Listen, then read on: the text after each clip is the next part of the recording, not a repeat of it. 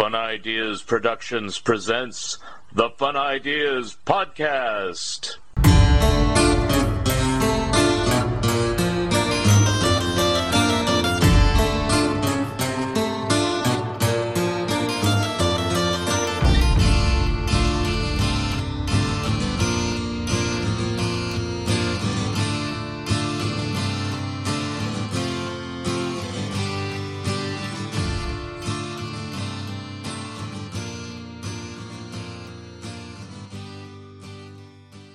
Hi, this is Mark Arnold, and welcome to Fun Ideas Podcast number 154. The Fun Ideas Podcast is brought to you in part by Lee's Comics. Friends, have you tried Lee's Comics? Lee's Comics is better than the leading comic book store. Wait a minute. Lee's Comics is the leading comic book store. Based on arbitrary standards set by Lee Hester himself. Lee's Comics was named as one of the 21 best online dealers by popoptiq.com. To shop the Lee's Comics eBay store, go to eBay and search for Lee's Comics Inc. That's L E E S C O M I C S I N C, period. Don't forget the period. Mention the Fun Ideas podcast when you order, and you'll receive a free bonus gift. You remember them from your childhood. Casper the Friendly Ghost, Richie Rich, Hot Stuff, Baby Huey, Sad Sack and Little Audrey. You read them in comic books and saw them on television and in the movies. Now you can read about how they and other Harvey comic characters were created in two great books from Mark Arnold and Fun Ideas Productions, The Best of Harveyville Fun Times and The Harvey Comic Companion. Both are available from Amazon. The companion is also available from Bear Manor Media. They are available in hardcover, paperback, and ebook versions. Order your copies today. Long title Looking for the Good Times, examining the Monkees song one by one by Michael A. Ventrella and Mark Arnold. A book that examines each song, gives lots of details about each song and our own personal opinions. You can find this book on Amazon, Barnes & Nobles, and anywhere where good books are being sold. Our webpage is wordpress.monkeys.com where you can see many of the songs and give your own opinions of them. And we will be discussing this more on Zilch. Christmas, Christmas time is here, and Alvin and the Chipmunks are here again. In 1958, a down on his luck songwriter with an unlikely name of Ross Bagdasarian plunged the last of his family's savings on a multi-speed tape recorded and created the Witch Doctor and Alvin and the Chipmunks. This changed the fortunes for his family, his record label, and animated cartoon studio. Alvin! The story of Ross Bagdasarian, Liberty Records, Format Films, and The Alvin Show by Mark Arnold and Fun Ideas Productions is available from Amazon and Bear Manor Media in hardcover, paperback, and ebook versions. Order your copies today. You can now order my latest book, the TTV Scrapbook, from Amazon, Barnes & Noble, or Bear Manor Media. If you'd like signed copies of this or any of my books, please email me at funideas.mark at gmail.com for further information on how to order directly from me via PayPal. I now have three super articles to write for back issue Super Richie, Super Dagwood, and Super Fan. My Pac Man book is the next to be coming out, and I'm still working on my Mad and Turtles books. Warren Kremer is due out eventually, as is my next Disney book. On today's show, we have a writer whose book, Boris Karloff, The Man Remembered, has inspired this episode devoted to the master of horror, Boris Karloff. Here he is, Gord Shriver. Hi, this is Mark Arnold with another Fun Ideas podcast, and today we have a special guest and author of a book about uh, the incredible Boris Karloff, which he is one of my favorite actors, so that's why I wanted to talk to this man. His name is Gord Shriver. How are you, sir? Just fine, thanks, Mark. Pleasure All to be here. Very good.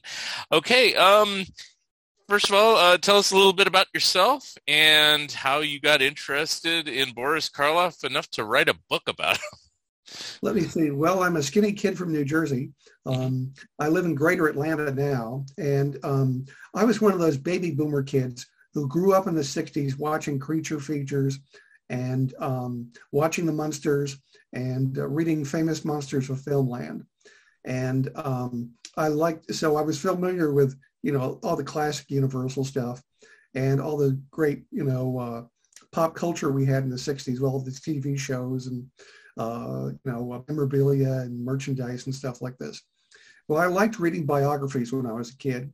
And after Boris died, Forrest Ackerman put out a little book about him, um, which was largely reprints from famous monsters, but it was called The Franken-Science Monster uh, by Forrest Ackerman, who was the editor of the magazine. Mm-hmm. And uh, I was given a copy of that, and he'd only been dead two or three years, and he seemed like an interesting person. So I'd go to the school library and just look up uh, what he'd done.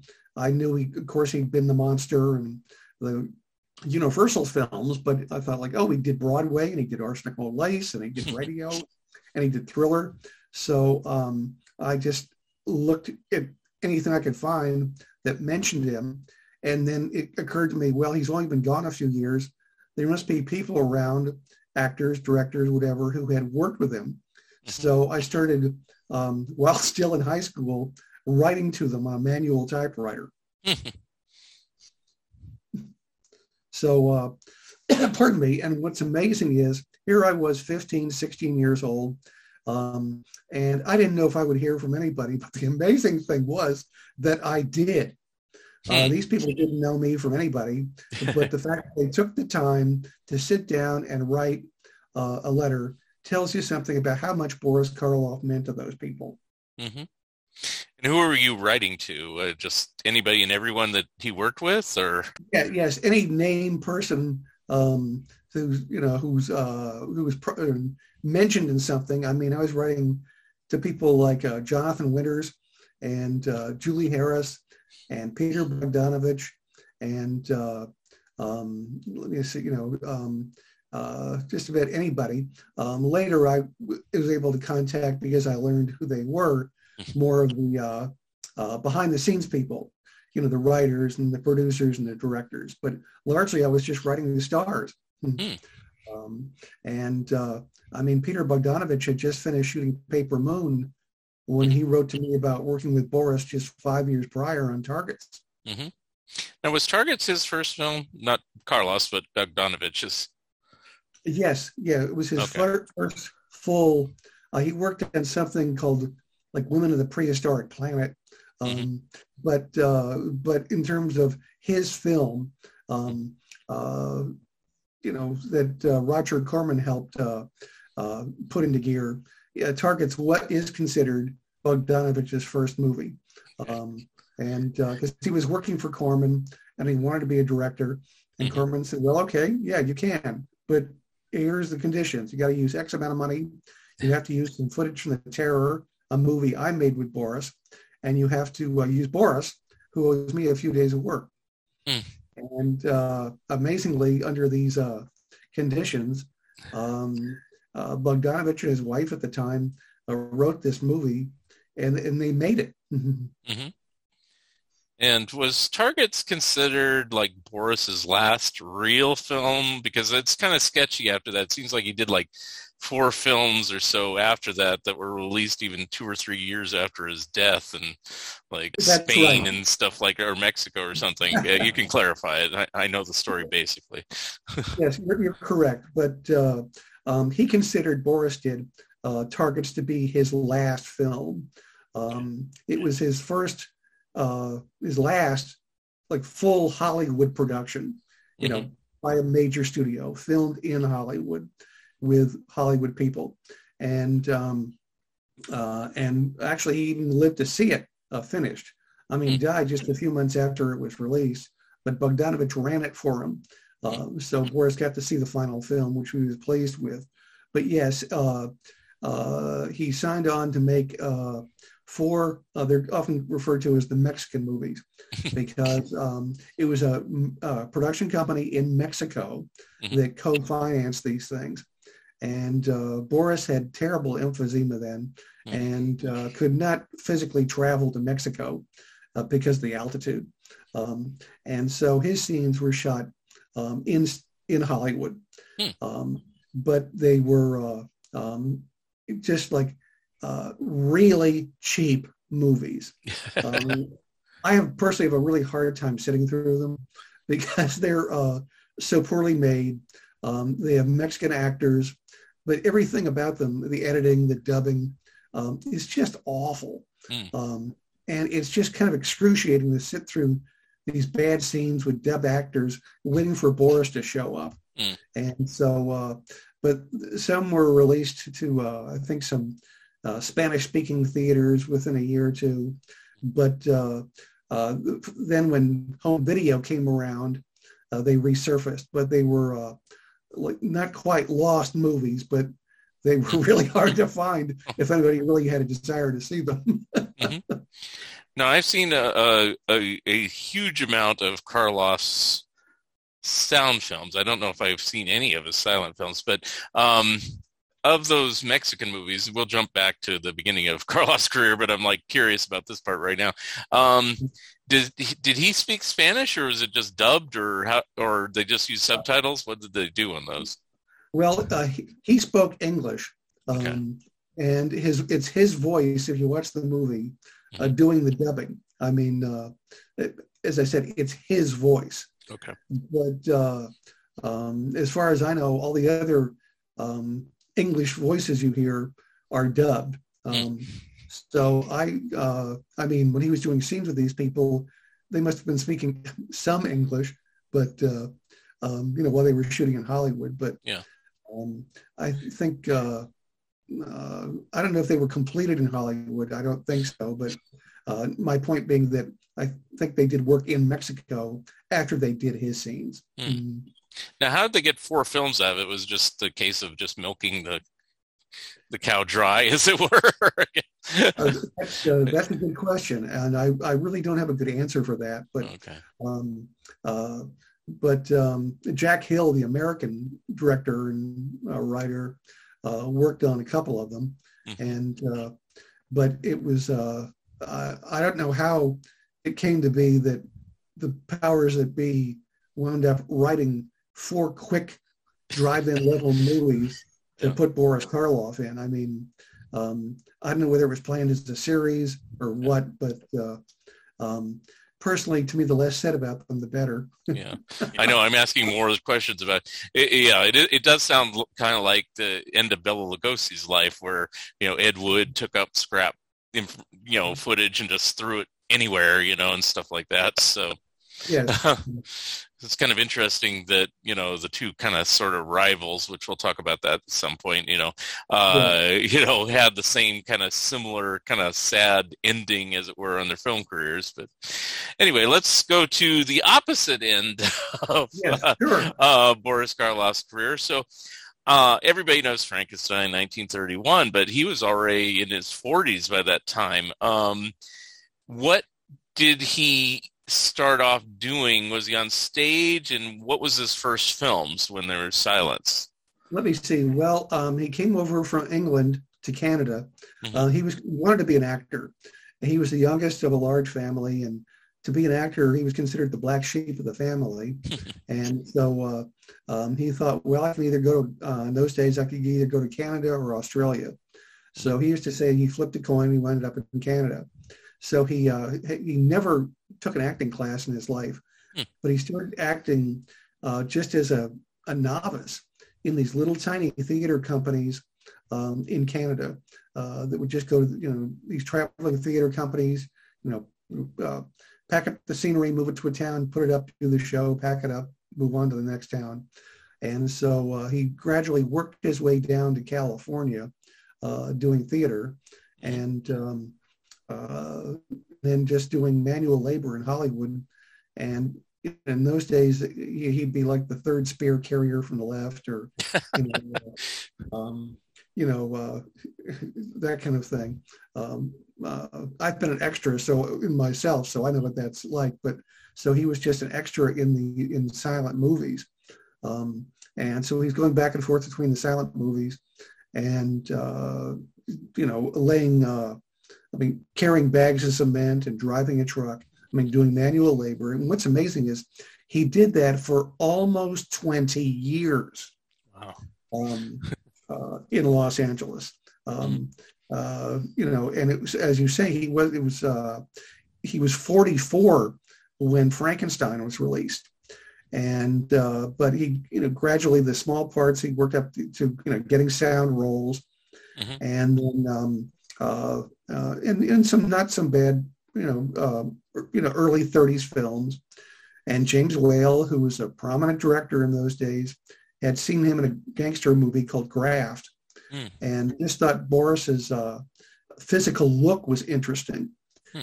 And so uh, he called Boris over in the commissary at Universal and said, well, I'd like you to test for the monster in Frankenstein. Mm-hmm. And, you know, Boris thought at first, really? I'm going to be a monster? But he knew that James Whale was too good a director to say no to. So he mm-hmm. said so many words, I'm in. Mm-hmm. And, um, and they made the film. But uh, so it was a, um, it was a long time before he became an overnight success. Right. Um, now, on that particular film, Frankenstein, he is just billed as Karloff. Mm-hmm. And of course, his real name is what? William Henry Pratt? Is that what it is? Yes. Yeah. Yes. William Henry Pratt. And um, where did the Boris Karloff come along? And did he use it on stage or just in film? Uh, both. Uh, oh. He did use it on stage. Mm-hmm. Um, uh, you know, in uh, when he was a starving actor, um, and before he became a well-fed actor. And um, but uh, yes, uh, he used to say in interviews, and Boris was a mysterious person to some extent. I mean, um, uh, he kept parts of his life private because that's the kind of person he was. He used to say that Karloff came from somewhere uh, in his family, in his heritage, but that's never been verified. Mm. He and he added that Boris was his own idea. So where the name Boris Karloff really came from is anybody's guess. It, uh, now, what is his ethnic background? Obviously, he's British, but I mean, d- did he have any Russian ancestry to come up with a name like Karloff, or no? Uh, no. Or, um, or... In fact, his ancestry is actually East Indian. Oh, okay. That I didn't yes. yeah. Um, the, like the, the the movie and story of The King and I. Mm-hmm. Um, Anna was the, you know, uh, the woman in the story of The King and I, which was a true story. Um, well, um, Anna was Boris Karloff's great aunt. And so, uh, and if you, uh, so there was, uh, uh I believe Boris's mother was East Indian. Mm-hmm. Mm-hmm. Um, and she looks at, at the you know picture what few pictures I've seen of her, and so you know the the the British were stationed in India for years, mm-hmm. and so there was just uh, um, um, you know there was just Indian blood in his family, um, and if you look at pictures of his brothers later on, they all have uh, uh, you know dark eyes and dark eyebrows, and even people who knew Boris told me that his skin tone was darker than that of most Englishmen that they knew. Mm. So there was certainly uh, Indian blood hmm. um, in his family. Mm-hmm. Well, that would account, I guess, for the attraction by Whale of of Karloff's exotic looks, as you said. So yes, and when, and when he was a starving actor, he was often put in exotic roles mm. in the movies. I mean, you know, he'd be like a, uh, an Arab sheikh or you know, some sort of, uh, uh, you know, um, Mexican villain or half breed, or in other words, his looks lent itself uh, to those kinds of uh, parts. Mm-hmm. Now, before we continue with this career, okay, so the name of your book is called Boris Karloff, The Man Remembered. And clear this up for me. So I saw two different versions of it. So have there been two different versions of it? Is that what happened? Yes, yes. Okay. This is the, this is the uh, the current version is the new expanded, revised, and I think even better version. Mm-hmm. But yes, it first came out in 04 from another publisher, mm-hmm. and um, uh, I spent um, you know, just as you can probably tell by now, decades you know researching it. And so uh, um, I sat down and wrote the book. It took me about three months to physically write. It took me uh, four years to get it published.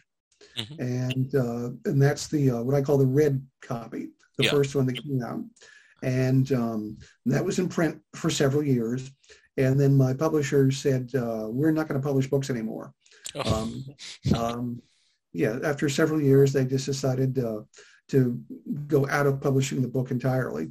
So we kind of, uh, uh, I bought the rights back from them, and uh, my pandemic project was uh, um, expanding and revising it, Mm. and uh, and that's the version out now um, from uh, Bear Manor Media. Okay. Uh, so if somebody had purchased the earlier version, what are they missing if, to get them to buy the new one? Besides, like, what did you revise? Okay. Well, um, I there are some uh, uh, there were some credits of his uh, that in the back of the book that got left out the first time. Um, there are far more photographs. Um, I was kept to a bare minimum by the first people, and uh, Bear Manor, you know, uh, just let me kind of put in as many as I wanted because I've got about 35 in there. Um, and so uh, there's many more photos, as I said and I did uh, some more interviews, pardon me, um, since the first one came out. So uh, uh, those interviews, that information I gleaned from them, and uh, uh, other background information on some of his productions are what's new in this edition. Okay. And um, what, I mean, you said you were a lifelong fan. Um, what was the clincher? Was it Frankenstein or something else that made you a Karloff fan? Well, um, I because uh, you know there's the uh, Lugosi, uh, you know, bastion of fans, and there's the Karloff fans and Mhm. stuff like this. And uh, I never, I didn't dislike Bela Lugosi, Mhm. but um, uh, I I liked Boris's acting style. I liked his uh, on-screen manner. Mhm. Um, even when I'd see him on things like uh, The Girl from U.N.C.L.E. or I Spy or The Name of the Game, um, they were just, you know, I, I just, um, he was just such a subtle actor and he just had this personality that came right out of the screen. Mhm. And so I suppose that's part of what appealed to me about him. And plus, the more I learned about him, I learned just really what a uh, wonderful, kind, giving British gentleman he was. Mhm. And um, for your book, did you interview like Sarah Karloff, his daughter, or anybody related to him, or strictly people that worked behind the scenes or with him? Well, I didn't interview Sarah, um, Okay. but uh, she, uh, um, uh, you know, uh, gave her blessing um, Okay. wh- when we met, um, and um, you know, so I had uh, her approval, as it were. But I was also lucky enough, even though we never met, I did correspond with Evelyn Karloff, Boris's widow. Oh. Um, she was some years younger than Boris, Mm. um, and uh, she lived to be almost 90. And uh, but uh, back in the early 80s, I found her address. Um, it was in the London phone book, if you can believe it. Mm. And uh, I, I, I just I started writing to her and told her who I was.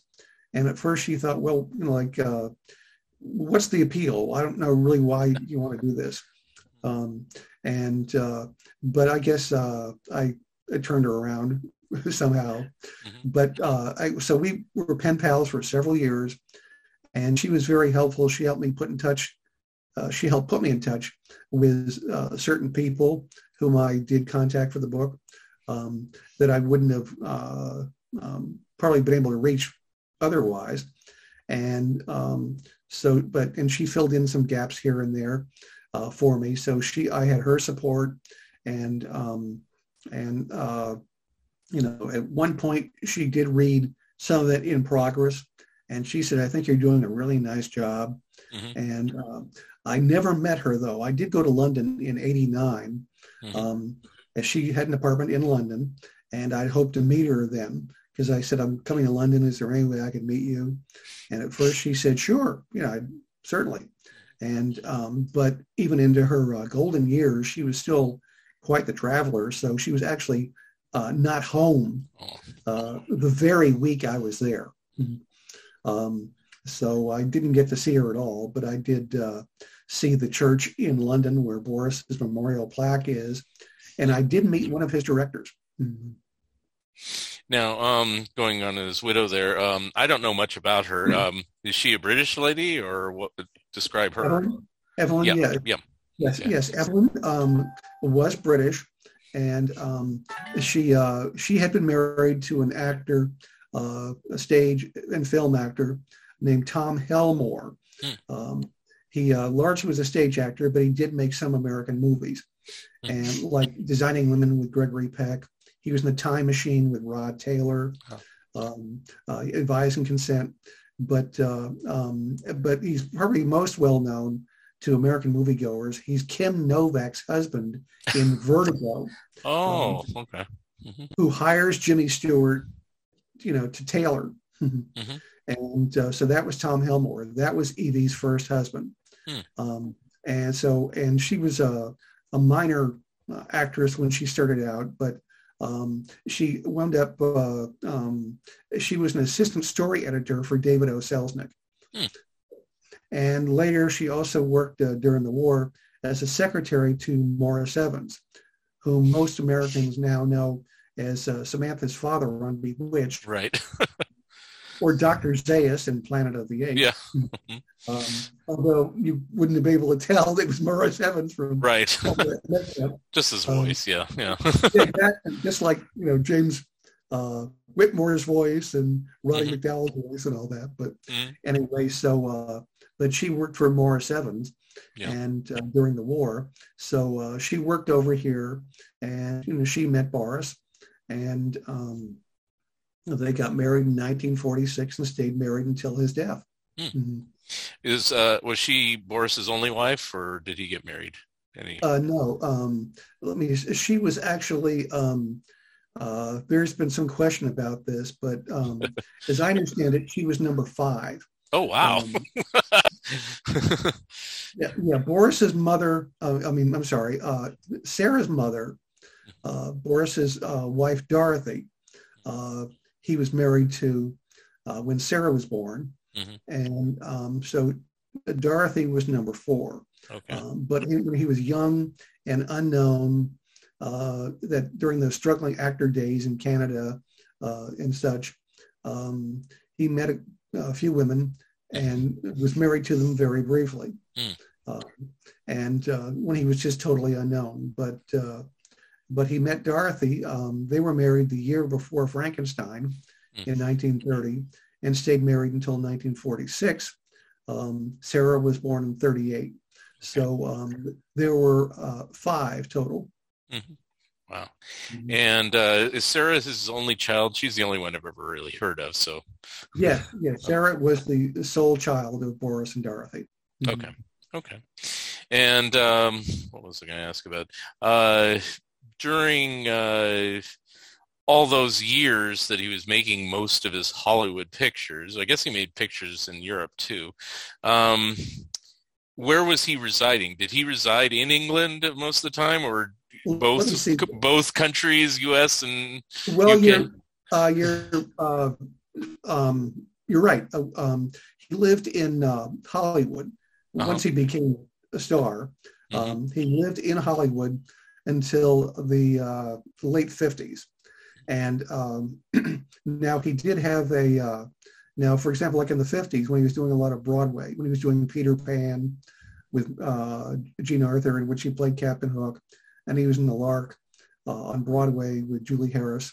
Um, he had an apartment, uh, he and uh, Evelyn did. They had an apartment in the Dakota apartment in New Hmm. York, Hmm. uh, you know, where, where John Lennon lived and Right. Leonard Bernstein, you know, Lauren Bacall. And so they had an apartment in London. And um, and uh, at one point he was doing a TV series in London. So they had a, a apartment over there, flat as they you know they call them. But uh, um, but he moved over. They moved um, to England permanently in '59 and stayed there. But um, they would go, you know, they traveled all over the world wherever their work, wherever work was. Right. And if he was staying in Hollywood, you know, they would stay at a certain hotel there all the time. And uh, so, uh, um, uh, you know, he had homes uh, largely in uh, New York and uh, California, as I said, until they relocated to London for good. Mm-hmm. Now, from what you know about Boris, it's like once he did Frankenstein, well, even before that, you know, he uh, pretty much, I wouldn't say workaholic, but he did consistently work up until his death. Was that by choice or he just uh, had to work? was his. Well, I think uh, one person who really had to work, uh, sadly, was Bela Lugosi. Mm-hmm. I mean, because, uh, you know, he just, uh, his career sagged in the 40s. Right. And uh, um, plus his personal problems. And so, uh, you know, Lugosi was just taking, um, you know, whatever he could get. Uh, he wasn't getting offered A pictures anymore. Um, and Boris, uh, Boris just loved working. I mean, um, there were some years when he'd have four or five pictures out. Right. Um, uh, and uh, I mean, like, and and so, uh, uh, but he, he just loved working, and but he enjoyed his home life too. He liked uh, working in the garden and playing cricket with his fellow British uh, actors who were known as the British colony in Hollywood. Uh, people like Errol Flynn and Basil Rathbone and stuff like this, uh, you know, would play cricket um, and at the Hollywood Cricket Club. So, but even as Boris got older and more unwell because he had arthritis and, as I said, emphysema, I mean, uh, he was comfortable enough that he could have uh, uh, not worked. I mean, mm-hmm. he worked because he wanted to, not because he had to. People would say toward, you know, like his 70s, well, you know, Boris, like, why don't you retire? Aren't you comfortable enough that you can just, you know, rest on your laurels? And his attitude was, well, what would I do? Right. I mean, um, you know, you can just watch so many cricket games. And so uh, um, he just had no desire to retire at all, mm-hmm. even though it was, you know, as his health got worse. Yeah. I mean, uh, his last TV his last performance period on film was in the name of the game mm. the tv series with gene barry um, and um, there was a whole real sense of excitement the director told me about wow boris karloff is going to be in our show you know uh, we got this great cast where we got boris karloff and so uh, they wheeled him onto the stage set and um, he said we were all kind of you know uh, sobered by seeing this frail old man in a wheelchair, mm. um, you know, who had an oxygen uh, uh, unit nearby, um, uh, just in case. But he said uh, Boris knew his lines left and right, shook his hands, and said, like, uh, what in so many words, what you see is not encouraging, but entirely at your service. Mm. And he said he never, you know, missed a beat, knew his lines, you know, hit all his marks, um, mm-hmm. which is pretty amazing um, for an 80 year old man. Right. Now, obviously, you did a few different movies, which I might I'll probably ask about that weren't of the horror genre. Once you got kind of typecast as Frankenstein, mm-hmm. um, but uh, did he mind doing the horror films, or did he mind doing them when they got a little bit cheesy and schlocky later on and weren't well, so sophisticated? I, I, don't think he minded doing them. Uh-huh. Um, I mean, he enjoyed playing these kinds of characters, but I, um, uh, I think over time, uh, I think he, um, being so associated with them to the exclusion of some of his other work, I think probably uh, rankled him to some extent. Mm-hmm. But because he was such a, a, a, classy gentleman, you know, he didn't verbalize that. Mm. Um, uh, you know, in the public, uh, you know, in interviews and stuff like this. And uh, but um, uh, because he was really a very good serious actor, but he was typecast. He said he didn't mind being typecast. Hmm. I mean, when you look at it, I mean, even Vincent Price used to say this. I mean, you know, look at John Wayne; he was typecast.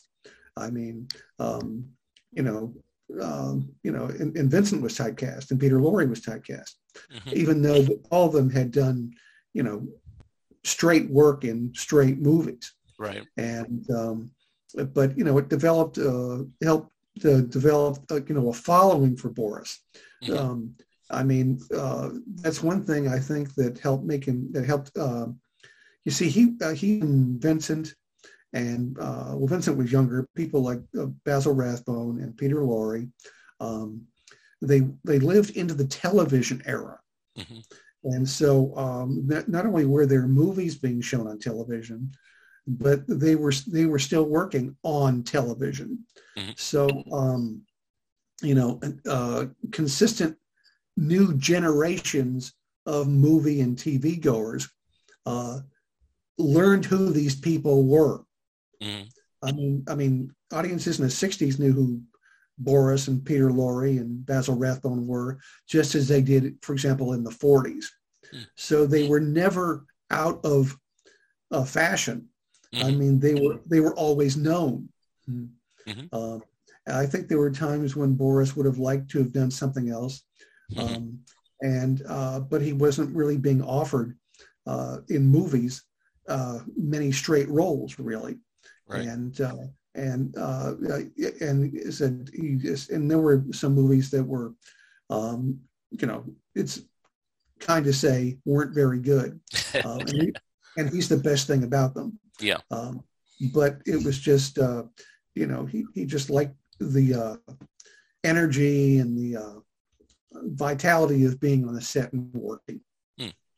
Now, when he was occasionally offered a role that wasn't of the horror genre, the one comes to mind is like The Secret Life of Walter Mitty. He has a pretty decent mm-hmm. role in there as a doctor and stuff like that. Yes. Um, and it's not a horror role at all. Did he relish those or just treat everything as it's another acting role and I enjoy acting? Well, I think he probably enjoyed it because I mean, you know, that film was a Danny Kaye comedy, right? And um, you know, so gave so he gave him a you know uh, um, a chance for movie audiences to see him be funny. I mean, later on, as I said, when television came along, he was on variety shows, people like Red Skelton and Milton Berle. Mm-hmm. Um, you know, so they saw, oh wow, this man's actually funny too. I mean, he's not just you know the horror actor. Mm-hmm. And uh, but uh, I think Boris really enjoyed it, and he did some really good uh, straight roles in the 30s. I mean, like The House of Rothschild mm-hmm. um, uh, with George Arliss and The mm-hmm. Lost Patrol, directed by John Ford, and uh, um, you know, so uh, um, you know, he had his straight roles, and um, so he. Um, um, you know, but I think he liked stretching his talent. And uh, um, they were, uh, in fact, at one point when the uh, play uh, Dial M for Murder, which of course was the Hitchcock movie with Ray Milland, mm-hmm. um, actor John Williams, who worked for Hitchcock a lot, played the detective in that. And in fact, when it was done on Broadway, Maurice Evans, Boris's friend, played the detective. Mm-hmm. Um, well, it was con- at one point Boris was considered uh, for the National Road Company of the play when it toured the U.S. Um, and uh, I think it would have been wonderful in it, but he just, you know, that did not come to be. Yeah. Um, so uh, that's why when he did uh, the Lark with Julie Harris in the 50s, uh, the play about Joan of Arc, um, uh, you know, it was like um, it was a, just a wonderful stage role for him. In fact, he got nominated for a Tony Award for that, which was the only time in his life he was nominated for a major acting award. Mm. Another movie that I like, but not everyone likes it, but it's also touted as like a sequel to Phantom of the Opera, but I, I don't know. I think it just it uses the sets and the same main star, the the opera singer lays the climax, and uh, mm-hmm. you know I think he does a really good, credible you know acting job and it's more straight role on that he's the villain of course but you know it's like yeah but you know it's not like a horror film in the traditional sense if if at mm-hmm. all um did he ever comment about things like that it's not well known but you know it's mm-hmm. like i liked it when i saw it yeah yeah I, I think personally from my standpoint i think he's underused in the movie mm-hmm. um he's not in it as much as i would like him to be i think there's a little too much with turhan bey yeah. but uh, um uh, but uh, no, I think he. I think it was just as I said. He just liked the work, yeah. um, and uh, um, it's just. Uh, I don't think he uh, got too hung up on principles or. Okay. um, if you see what I'm saying, yeah. and um, but he was just, and when he had a chance to, um, even while still in Hollywood, if he had a chance to go back and do an act on stage, um, he would. I mean, he appeared on stage in the 40s mm-hmm. uh, in On Borrowed Time, which was a movie with Lionel Barrymore. Mm-hmm. And he later did the play several times during his career. Mm-hmm. Even here in Atlanta, where I live, um, he came here in 1950 and did it at a theater in the round. Mm-hmm. So, um, you know, so he had a chance to, uh, you know, stretch his acting muscles. And uh, I mean, because I mean, he's just, you know, for example, like The Body Snatcher is just a great film. Mm-hmm. I mean, um, he, he is just so good in that. And I think it's one of his greatest performances. Mm-hmm. Because one thing about Boris I love is that, uh, for example, in The Body Snatcher, in The Black Room, mm-hmm. um, uh, he, he's just, uh, it's almost like you don't see him acting. Mm. He's just so smooth the way he, you know, just his um, understated sense of evil and the way he's um, just says these lines, like in the Body Snatchers, I said in Bedlam.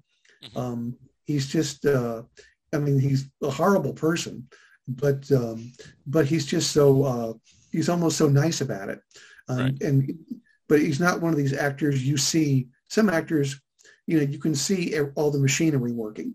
Mm-hmm. Um, they're, they're, just like that. And uh, but Boris was just so subtle about it, mm-hmm. and that's what made his character stand out so much. Mm-hmm. Uh, forgive my memory, but is Body Snatcher is that one of the um, uh, Val Lewton films? Yes, that's the okay. first of Val Lewton film. Yeah. Yes, that's the first of the three Boris did for Val Lewton: mm-hmm. Body Snatcher, Bedlam, and Isle of the Dead. Okay. How did he like working for him? I mean, you mentioned he he, he worked for Whale, James Whale, because he already mm-hmm. thought he was a good director. So was he aware of Val Lewton's talents or no? Yes, uh, he seemed to uh, have been. Um, mm-hmm. But yes, he uh, um, said he uh, really enjoyed working with Val Lewton and helped, uh, thought that Val Lewton also kind of helped, uh, um, for lack of a better word, re, uh, invigorate his career mm-hmm. a little bit because uh, um, some of the stuff he'd been doing in the early 40s there, some of those B pictures for studios like Monogram, I mean, where he was, you know, playing Asian villains. And uh, he was doing, he did a series of cheap detective movies as Mr. Wong. Yeah. I mean, um, you know, as I said, B type movies. Mm-hmm. Um, which are fun because they're B movies and right. because he's in them. Um, but so so the Lewton pictures uh, gave him some uh, uh, better material, mm-hmm. and and after that, his movies in the fifties, for the most part, um, and he didn't make many movies in the fifties. Uh, because he was concentrating so much on television and, and theater. Mm-hmm. But for the most part, his 50s movies um, really aren't that great.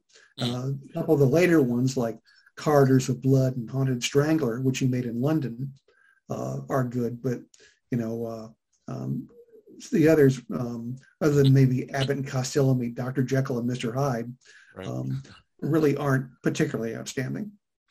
Did he have a problem working with a smaller studio like uh, Monogram or anything like that, or did it matter for him just as long as he worked? Um, I think you're right there. It, it was just work. It doesn't matter okay. whether it's uh, an A production, you know, from a big studio like Paramount or Fox or Universal, mm-hmm.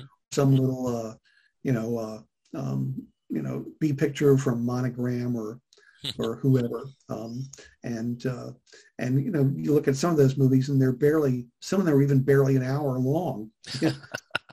yeah, I think like uh, something like Dick Tracy meets Gruesome or something. Isn't that, you know, under, you know, but he anyway. Um, now going into like the 60s you know obviously you already mentioned it that you know a lot of these things got known on television as earlier films and things like that and so he started making a, a string of films with basically everybody else that was making horror movies for Roger yeah. Corman, you know, during the 60s, The Raven, and uh, I can't remember all the titles off the top of my head, but uh, mm-hmm did he how was his relationship with roger corman i mean did he just again just do the work or did he have appreciation for him even if it's on the cheap yeah.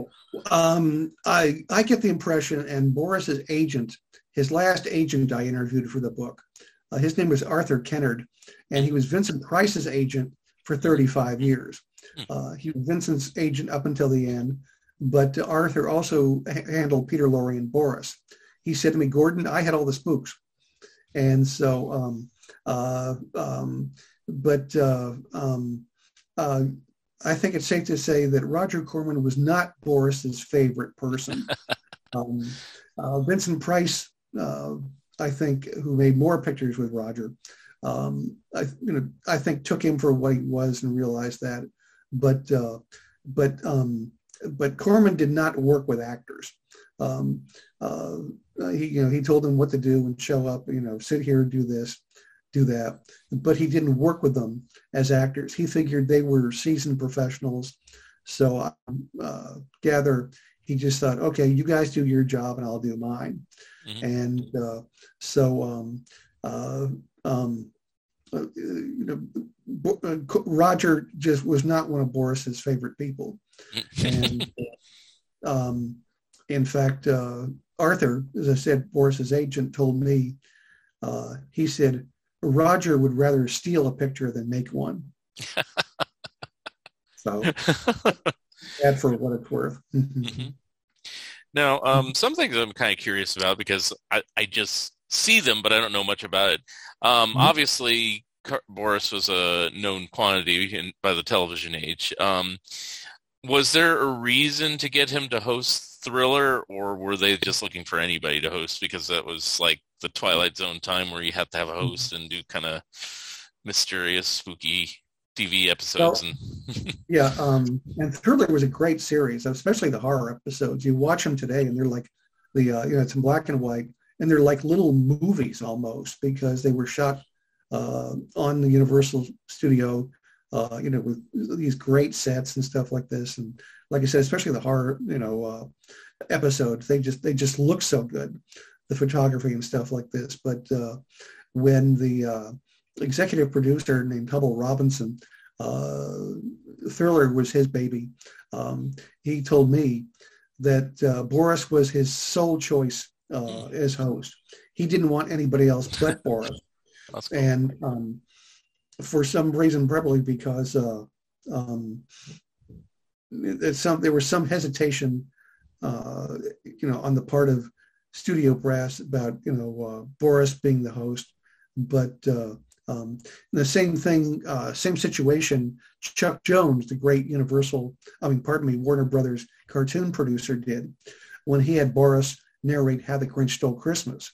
He he he had heard Chuck Jones did. He had heard Boris's wonderful recording on vinyl of the Jungle Book, Hmm. and uh, Boris did new uh, many recordings of uh, for stories for kids and uh, one of them being the Jungle Book. And so uh, Chuck Jones uh, said, "I want Boris Karloff," and I gather some people at CBS you know, were kind of hesitant about that. And Chuck Jones said, "Look, I don't want anybody else but Boris Karloff doing this," and they caved. And of course, it became uh, a classic to this day. Yeah, it's still the best version, I feel. You know, as much as Jim Carrey or the newer animated versions are, you know, or even the sequels, you know, it's the Boris one. Yeah. Um now, uh, I was going to go into that, so I'll just ask about that. Um, did he enjoy doing? You know, he did a fair amount of radio, and uh, he did uh, the other cartoon voice I can think of is Mad Monster Party. I don't know if he did others beyond that without thinking about it. Um, you know, the Mhm. Rankin Bass. Uh, you know, Yes. animated characters, you know, physical little characters. Uh, did he enjoy doing that work as much as doing, you know, stage work or film work? Um, I think so. Um, and um, as I said, it was work. And, uh, you know, he just had that distinctive voice. I mean, um, you know, you just hear it. You don't have to even see his picture. You hear that voice, and it's just unmistakably, you know, Boris. And uh, there's a great line when he was on Jack Benny's radio show. Um, Benny says, you know, you look so much like Boris Karloff. And Boris says, Jack, well, thanks, and you're looking well too. Um, and so, um, uh, and because it's just, you know, the, just it was a radio, it was a theater and a radio trained voice, um, because he did so many episodes of Inner Sanctum and Lights Out and stuff like this, and he did a lot of radio. Mhm. Um, and of course, of course, the radio was theater of the mind, and even um, uh, Himan Brown, who is the producer of uh, Inner Sanctum, said, uh, you know, Boris could play anything, and uh, um, in fact, uh, years later, Himan Brown lived to be close to 100 years old. But uh, in the uh, the 70s, he produced the CBS Radio Mystery Theater. Oh, I and I, yeah. and I had, I had occasion to meet him in college because I was a broadcasting major um, in college. Um, I worked in uh, radio news for several years, but um, I went to San Francisco State and we had a broadcasting convention every year with a lot of people from the industry. Well, Himan Brown was there uh, at about 70. And so I walked up to him and I said, What do you remember about Boris Karloff? And he said, The most wonderful man who ever lived. Hmm. Um, and this was, you know, like uh, Borison did about 10 years, and this was, you know, like 30 plus years after Inner Sanctum. So that was really something. Um, but, uh, you know, Boris was just, uh, um, he, he just loved to work and uh, um, he kept his private life private, and um, um you know it's uh, so uh, he was just a very you know modest English gentleman with a uh, really wicked sense of humor. Right. Now he acted like he you know, it always seemed like he never turned down any work. But of course, mm-hmm. after three Frankenstein films as the monster, uh, that was it. And then they got Glenn Strange and other you know performance to play the monster. Um, right. Was it just age or just the annoyance of the character or fear of being typecast further or why well, did he stop playing the monster when he did well i think he thought uh, if you look at son of frankenstein um, mm-hmm. the monster isn't as prominent in it you know obviously as the first 2 mm-hmm. and uh, he's very good but uh, um, he was already uh, 50, 51 when they shot Son of Frankenstein, mm-hmm. um, compared to when they shot the first one when he was still in his mid 40s. So the physical, you know, uh, uh, trials trials of you know being made up and doing all that work um, was just I think he'd had enough of that, yeah. and you know yeah. being in makeup for hours on end, and just uh, just the the physical as I said, ordeal of, of playing that role uh, uh, was enough for him. And he said, well, he used to say he thought the monster become, was becoming sort of a comic prop uh, in his word. Um, and so he just thought it was time to hang it up. Hmm. And um, uh, so uh, uh, I, I, think you know, wisely, he thought it was time to go, and he went. Mm. Did he ever reconsider even for like Abbott and Costello meet Frankenstein, or is he just I'm done at that point? Uh, uh, it's my feeling he that he thought I'm I'm through.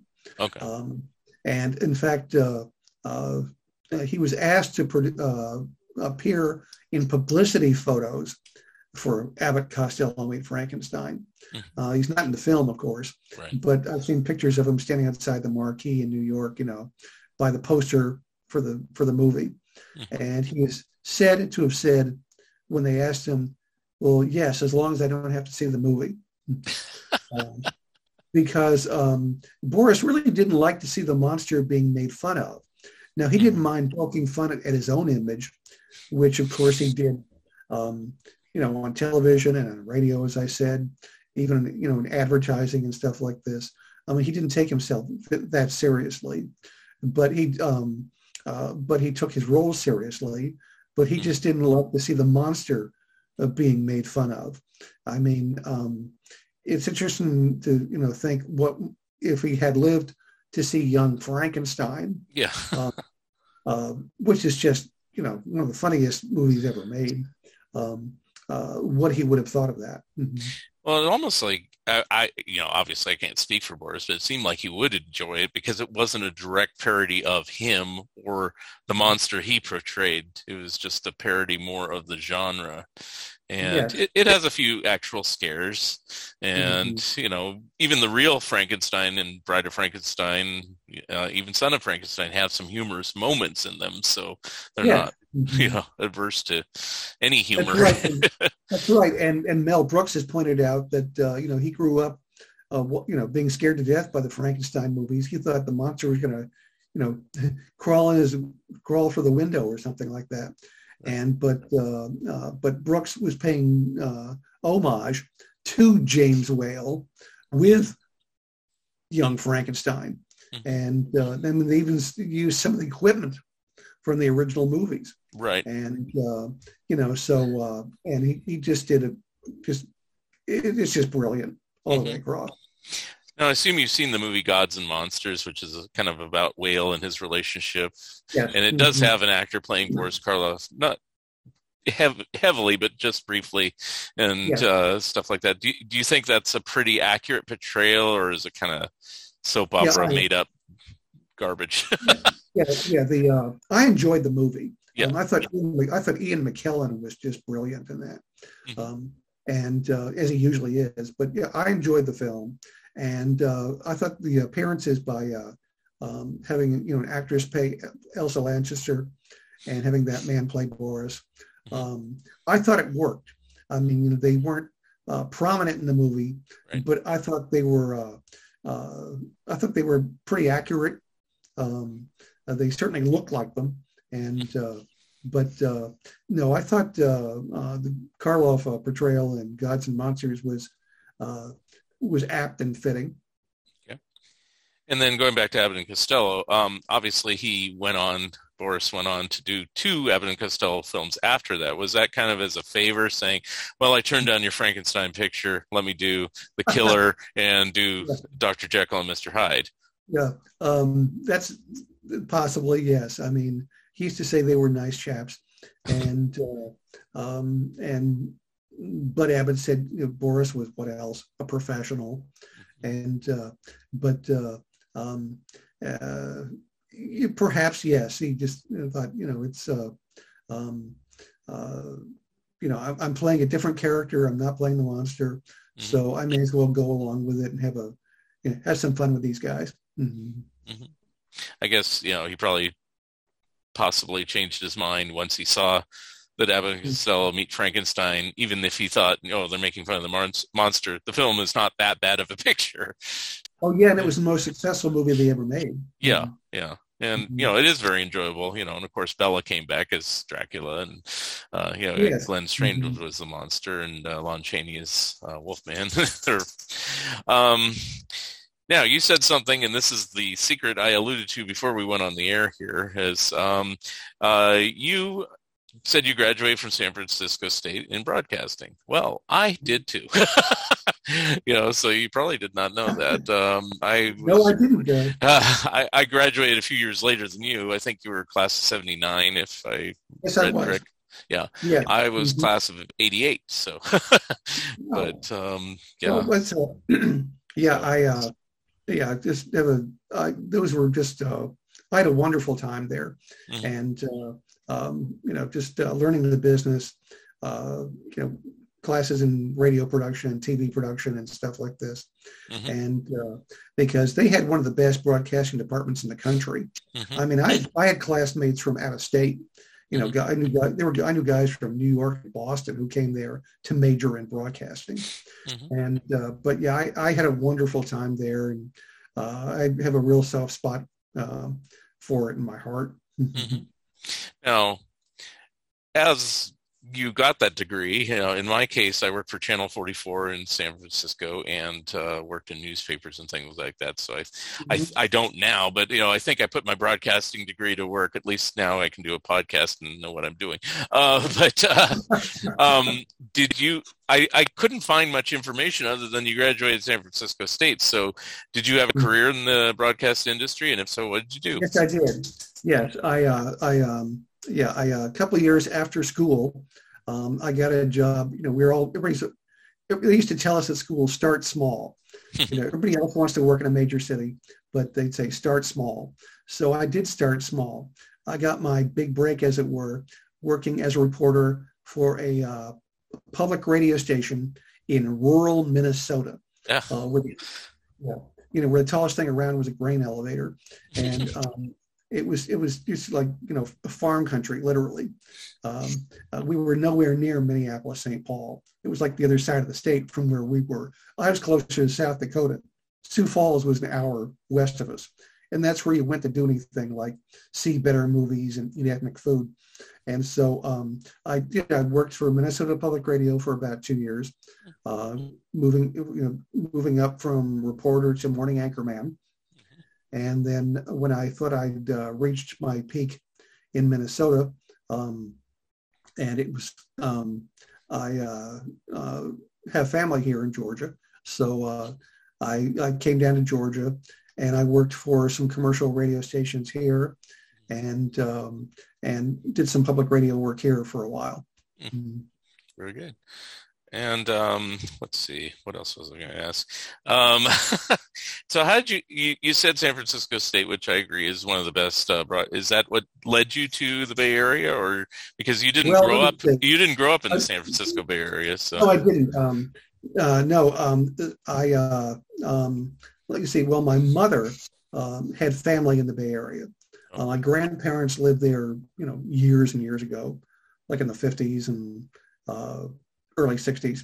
And so, you know, as a kid, uh, our family, I've got two brothers, uh, we'd all go, you know, we, um, um, sometimes we visited my, our grandparents out there. And so uh, I, so I was familiar with the Bay Area. Mm. And actually my parents got divorced when I was 15. And so um, we were in the Chicago area. And um, so mom and I, I was the youngest and still at home. Um, we got in the uh, Camaro and drove to California. So I finished high school in Palo Alto. Oh, um, okay. Yeah, uh, I went to Chico State for two years. Right after, okay. uh, yeah, and uh, went to Chico State for two years.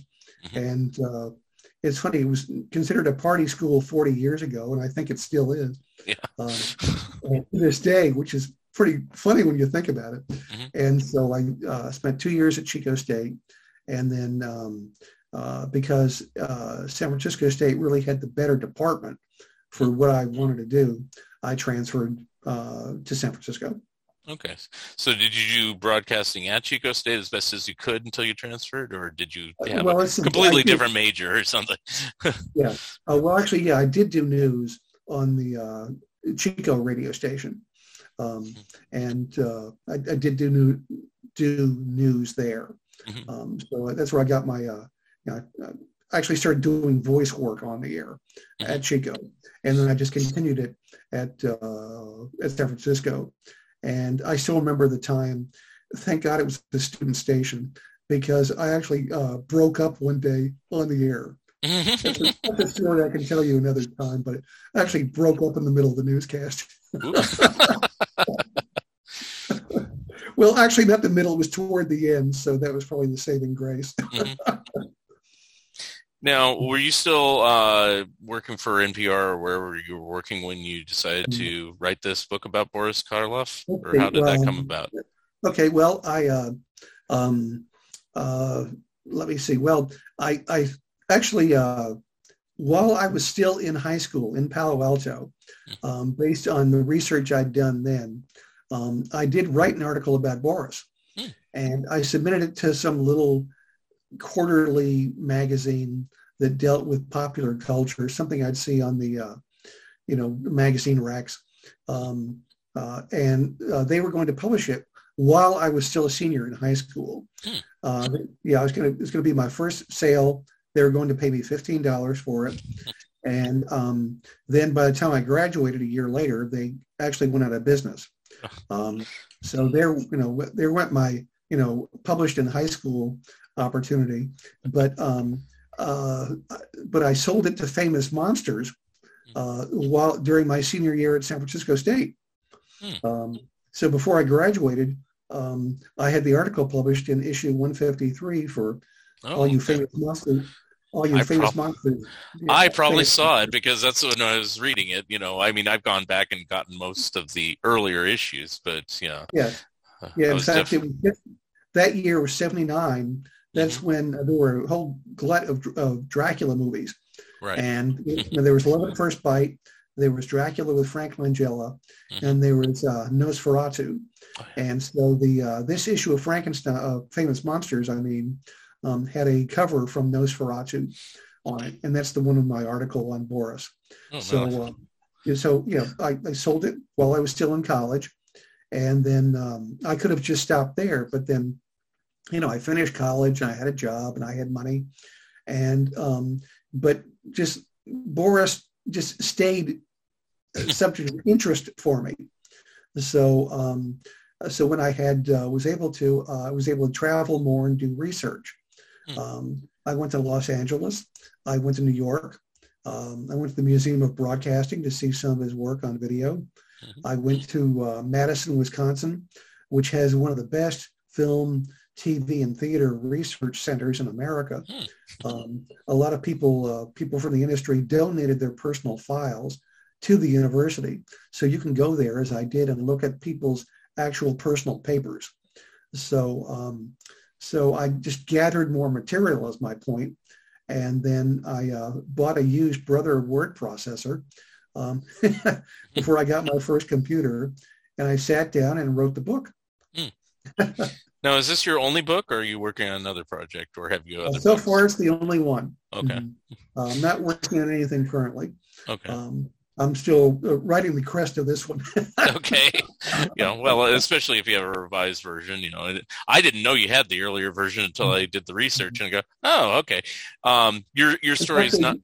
Go ahead. I was going to say, in fact, uh, um, they uh, use mine as a reference here in Atlanta at Turner Classic Movies. Oh mm-hmm. wow! Okay, that's cool. Yes, and yeah. the late Robert Osborne told me that himself. Hmm. Um, uh, there's a uh, being in Georgia.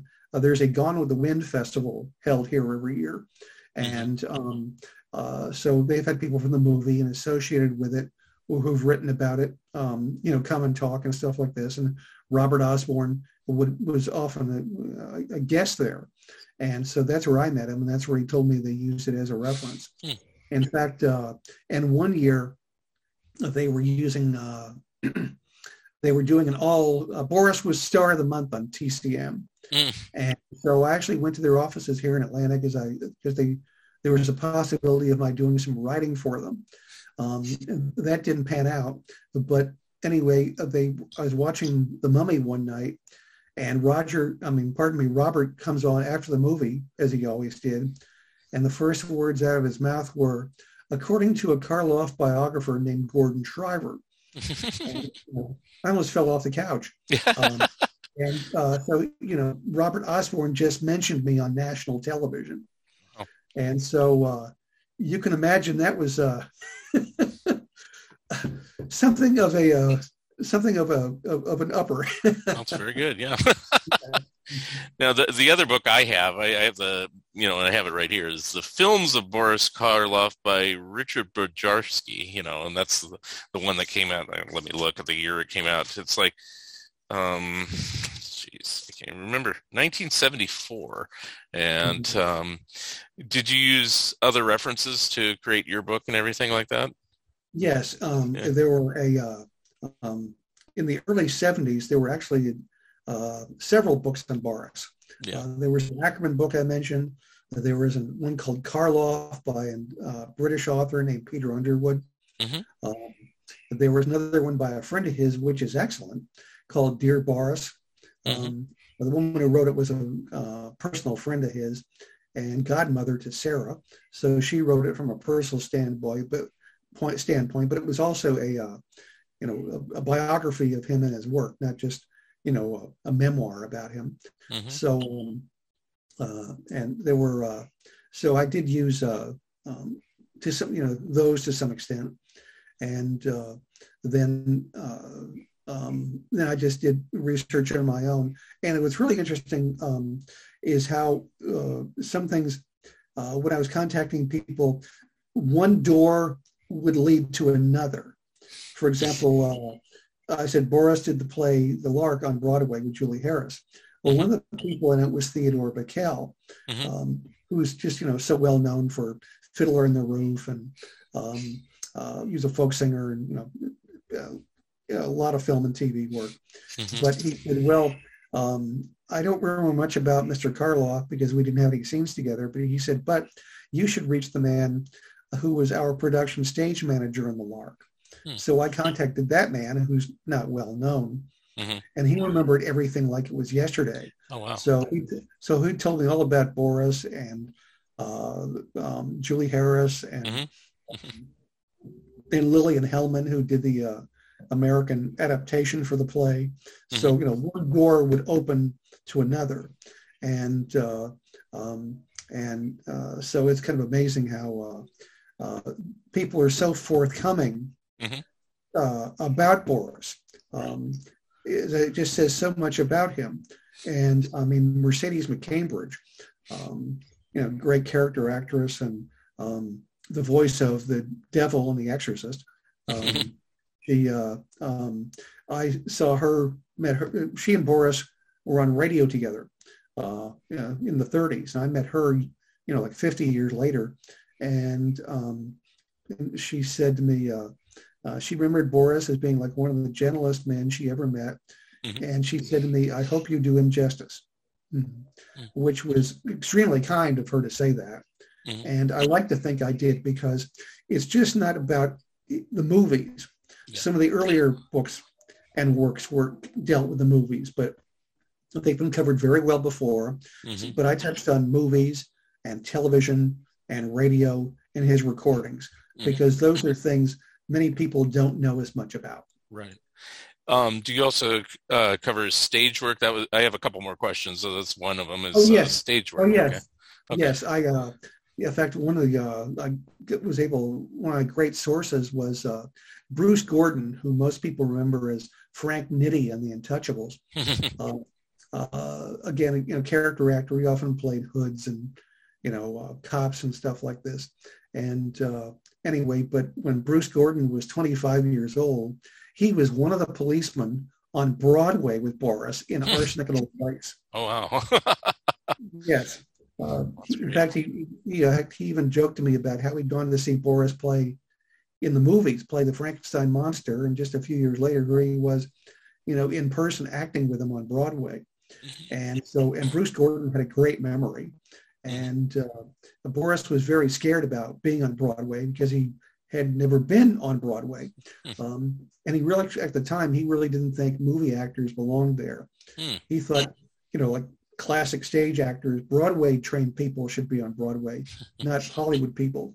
Hmm. And so they would sit on these long benches at the rehearsals. And um, so were several people sitting on a bench, and Bruce Gordon said he'd sit there, and you could they could feel the bench shaking and it was Boris because mm. he was just, he was just um, you know so nervous wow. about being on stage and acting and you know performing with New York actors. Wow. And they thought, well, this man's a Hollywood actor. Why is he so nervous? But you know, he uh, um, in fact he almost left the play, but he uh, he uh, walked around New York one night and said, "Look, I committed to this, and I'm going to do it." And of course it became you know one of the most popular Broadway shows of all time. Right. And that also that also helped him make a make him a household name. Yeah. Mm. Now, how how late in his career did he do stage work? Let me see. Well, his last stage work, um, non-Broadway, was actually in 1961. Okay. Um, he was almost 75 years old.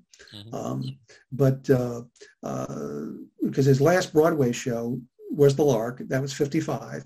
Mm-hmm. Um, but he, uh, uh, in, I remember in 1960 and 61, um, there he came, he went to San Juan, uh, Puerto Rico, because there was a, uh, for a few years, this man I know uh, ran a drama festival in San Juan. And he got name actors to come down to San Juan and do plays. He had people like Margaret O'Brien and Gigi and uh, Farley Granger and Tom Helmore, who I mentioned before, did witness for the prosecution, and uh, he got Marcel Marceau to appear there. Mm-hmm. Anyway, but he got Boris to come two years in a row. The first year, Boris did Arsenic and Old Lace, mm-hmm. and the second year he did On Borrowed Time, uh, which was one of his favorite plays. And then a year later, um, in Monterey, California, um, Boris uh, did On Borrowed Time there for a week Hmm. Uh, and that was his last stage role. Hmm. Now, did he stop doing the stage role because of what we said earlier, the emphysema and getting older? Yes. Yeah. Yes, I think it was just uh, um, he had a he had an arthritic knee, um, and uh, I think it just uh, um, the uh, yeah it was just um, if you look at him in the Raven, um, he looks pretty well, but then you look at him just a few years later in like the Venetian Affair or the Sorcerers, which is a really good film, I think. Mm-hmm. And he, he looks visibly older. Um, and so, uh, yes, I, I think it was just the, uh, uh, the physical uh, uh, requirements of doing a show eight uh, times a week um, that he just thought, okay, um, you know, I love theater, but I think it's time to hang it up. Mrs. Karloff told me he was offered the chance to do Arsenic and Lace in London because his, one of his desires was to do a play in London. He had mm-hmm. never appeared on stage there, and um, and never did. But when the time came, he was offered the chance to do Arsenic and Lace there, but it, by that point he was too old. Oh, not even for a one-off or something, I guess. That's too bad. I, I guess. Yeah. yeah. um, I got one more question, and then we'll kind of wrap things up. Is just you know the age-old rivalry of uh, Boris and Bela. How accurate is that? Were they really at odds with each other throughout their career? Is that a little bit of Hollywood? You know. yeah. yeah, that was Hollywood malarkey, uh, yeah. to use a very old word. but uh, yes, I mean um, uh, that was just you know studio publicity. I mean, you know, press agents probably came up with stuff like this. And I because here they were, they were two the, the two big horror stars at Universal, and um, they made eight pictures together, and they uh, um, and they were they were not personal friends.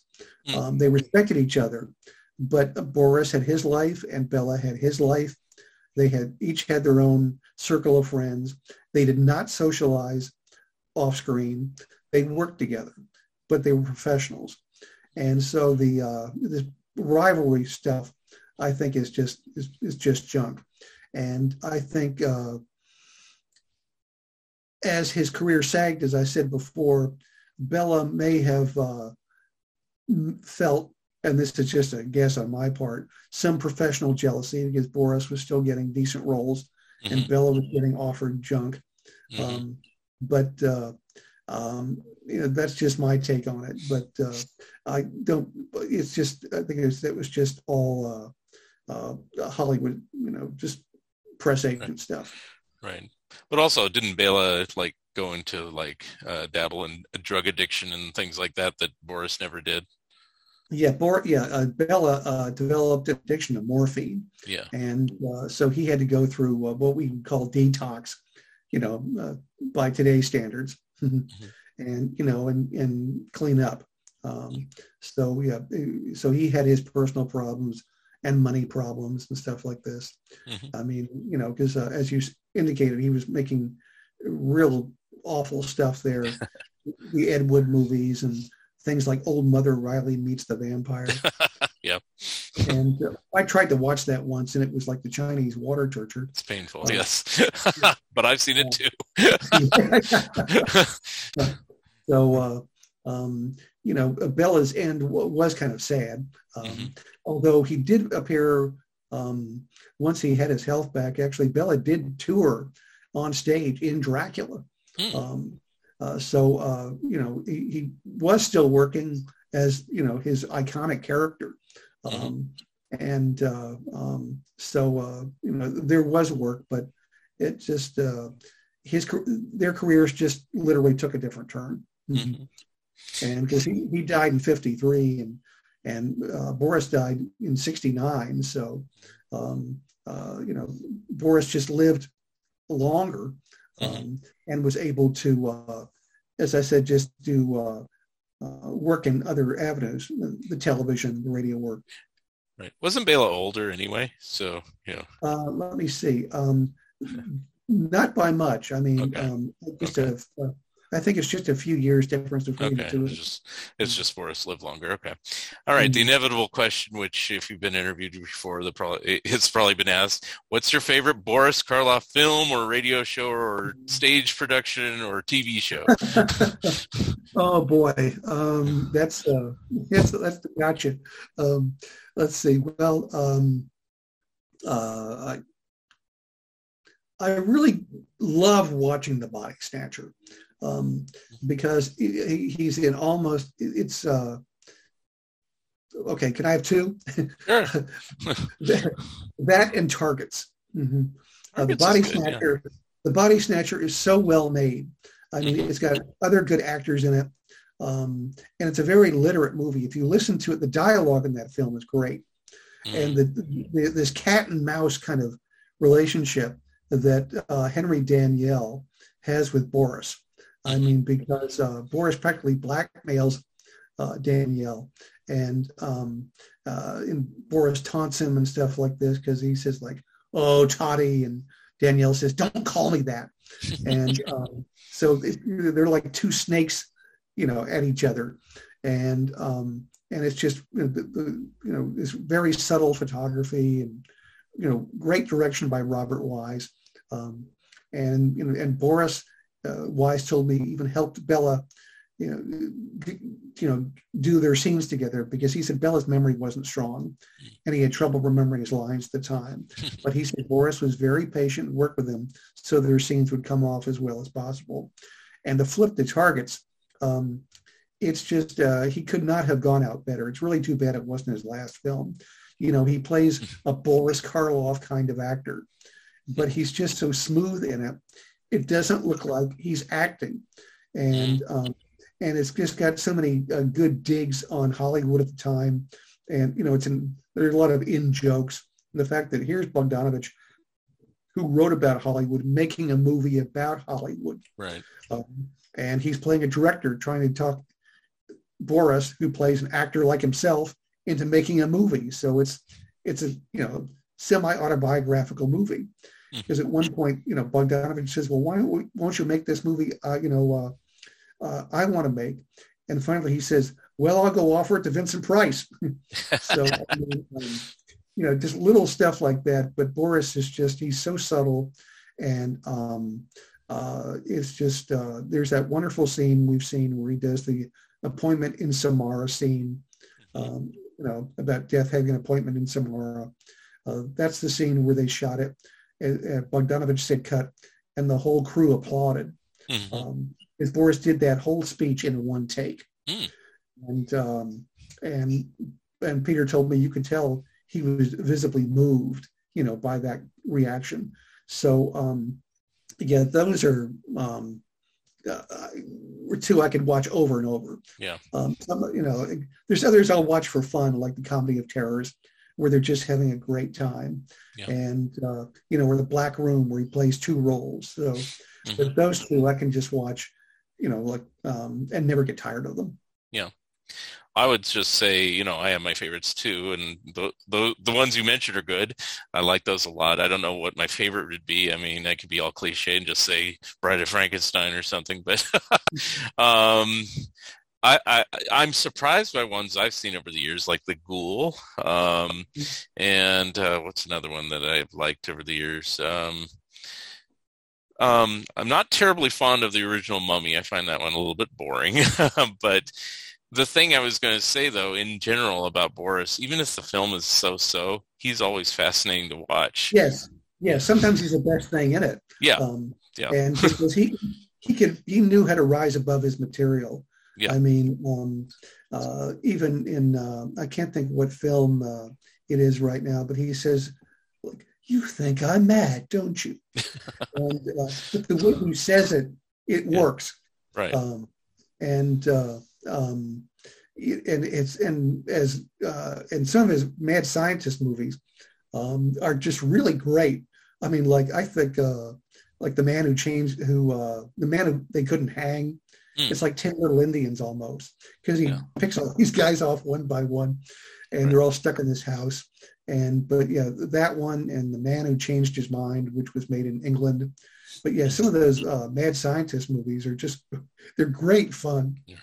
Or Frankenstein 1970.